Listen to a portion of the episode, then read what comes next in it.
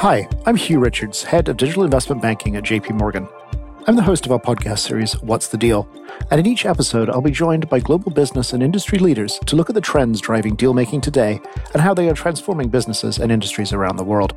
We recently recorded an in depth conversation with two of my colleagues on the widely discussed topic of ESG, or environmental, social, and governance.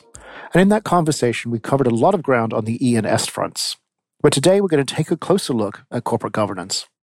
With so much headline discussions centered on the composition and diversity profile of boards, today we're going to focus on the question of what it takes to build a modern board. To do this, I'm joined by two experts to share their perspectives on addressing this question.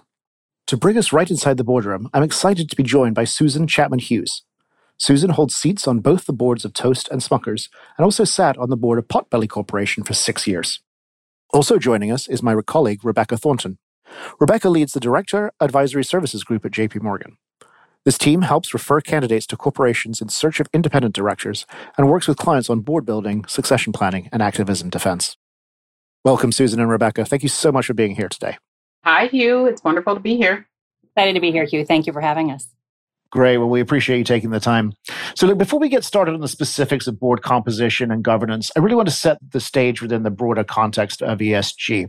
So, Susan, in our podcast, we really like to try and go behind the headlines in our conversations. So, can I start with you from, as your perspective on just how seriously are board members and companies taking these interrelated topics of ESG?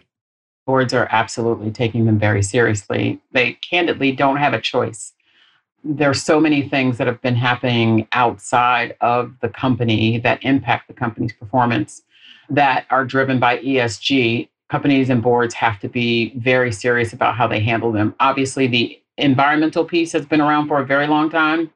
Clearly, over the years, the social piece has become much more prominent. Last summer, with the incidents around George Floyd's murder, many companies realize that they have to get much more serious about it. And we certainly have seen lots of activity from the investor community driving and pushing for companies to be more focused on this, as well as organizations like Glass Lewis, the proxy advisors, and ISS really beginning to push on companies to focus on this. Sounds as though what I'm hearing from you is that a lot of the stakeholders are joining together to send messages to companies that this is something that uh, that needs to be at the top of their radar screen. And Rebecca, when you are working with boards, when people are discussing their board searches with you, succession planning, et cetera, where does this topic come in their in their list of requirements? Well, it's been fascinating to be in a front row seat for the past nearly 25 years of governance. And if you look back at really Sarbanes Oxley as being sort of a beginning of the focus on governance. We've seen, uh, to Susan's point a moment ago, the proxy advisors and the institutions playing a really significant role. So it's been a pretty exciting and dynamic time. No more so, though, than I would say the last two years, where the focus on diverse and underrepresented boards has really been front and center of the criteria we get from our clients. About north of 80% now of our placements are women and or underrepresented minorities. And I would say probably north of that, 90, 95% of our requests are exclusively looking for women and underrepresented minorities. It truly is such a dynamic flip from where we were 20 plus years ago when the way that we went about doing director searches was looking at the CEOs who are not yet overboarded. And as we all know, CEOs 25 years ago were almost exclusively white men. So it's been a really fascinating and I think quite encouraging change of course that we've seen here in the last few years, driven, in my opinion, really by a lot of the institutions and proxy advisors who have put really clear expectations around governance. Rebecca, you talked a lot about governance there and diversity. As Susan said, the environmental issue has been around for, for a while, but is definitely picking up focus. How's that being played out in director searches as well? I'm glad you asked because it continues to surprise me how little we actually hear about the environmental piece of our criteria. In the probably 1,500 board searches I've done in my career, I think two or three of them had environmental as a criteria. I'm hopeful that they're using their executive teams and advisors to be prepared on that dimension, but we're not yet seeing it taking up a seat. And very few companies in the S&P 500 actually have an environmental committee. It's still pretty small numbers based on what you might expect. Interesting. And Susan, we began to touch a little bit on some of the stakeholders that you, know, you mentioned, the proxy advisors, et cetera. And I'd like to take a little deeper dive from your perspective about you know, what risks are companies thinking about if they don't get this right, right? If they don't take it seriously, what do they think the potential ramifications could be? The first big one is customers are going to choose to not buy your products. You have to be really very thoughtful about the fact that if you look at millennials, if you look at Gen Zers, many of them are very focused on companies that are mission driven.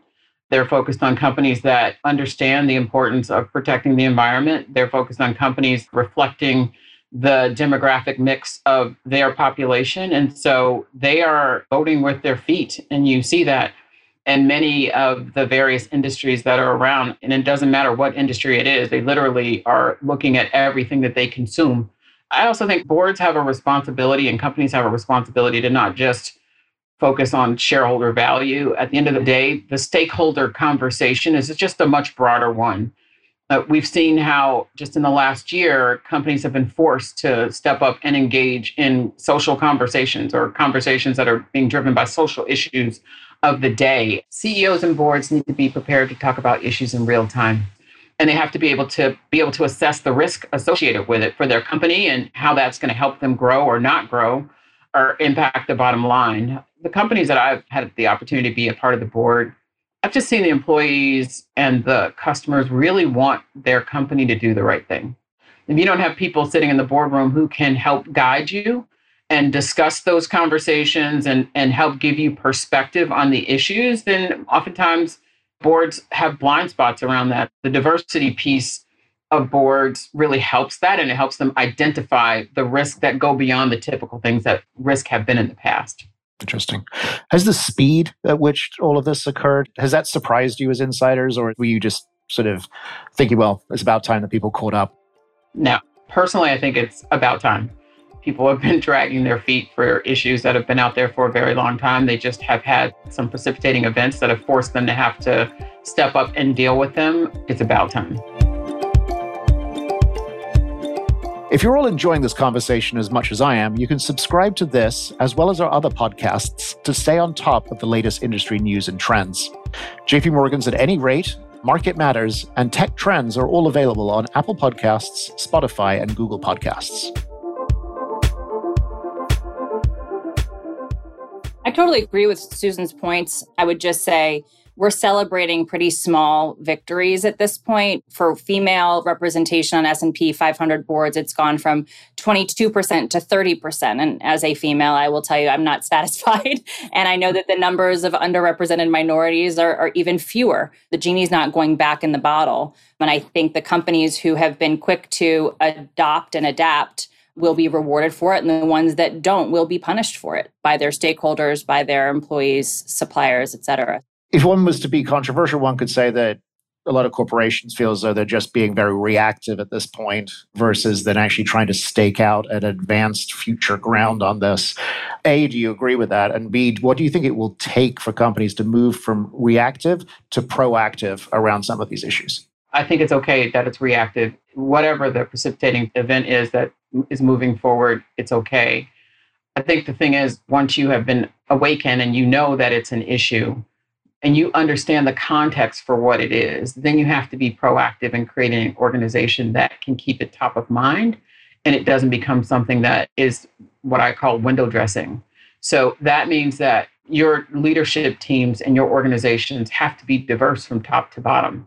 If your leadership team doesn't reflect the broader community and the folks who are dealing with these issues, and if there aren't clear opportunities for those people to grow to more senior ranks in your company, then you're not doing it right.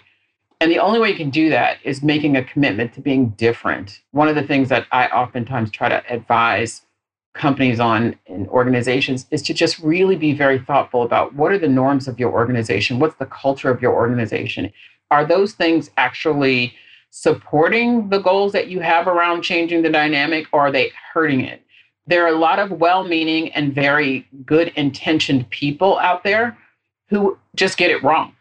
I always like to to use the word empathy in the way that I talk about this. And if you really think about empathy, empathy requires you to actually put yourself in other people's shoes.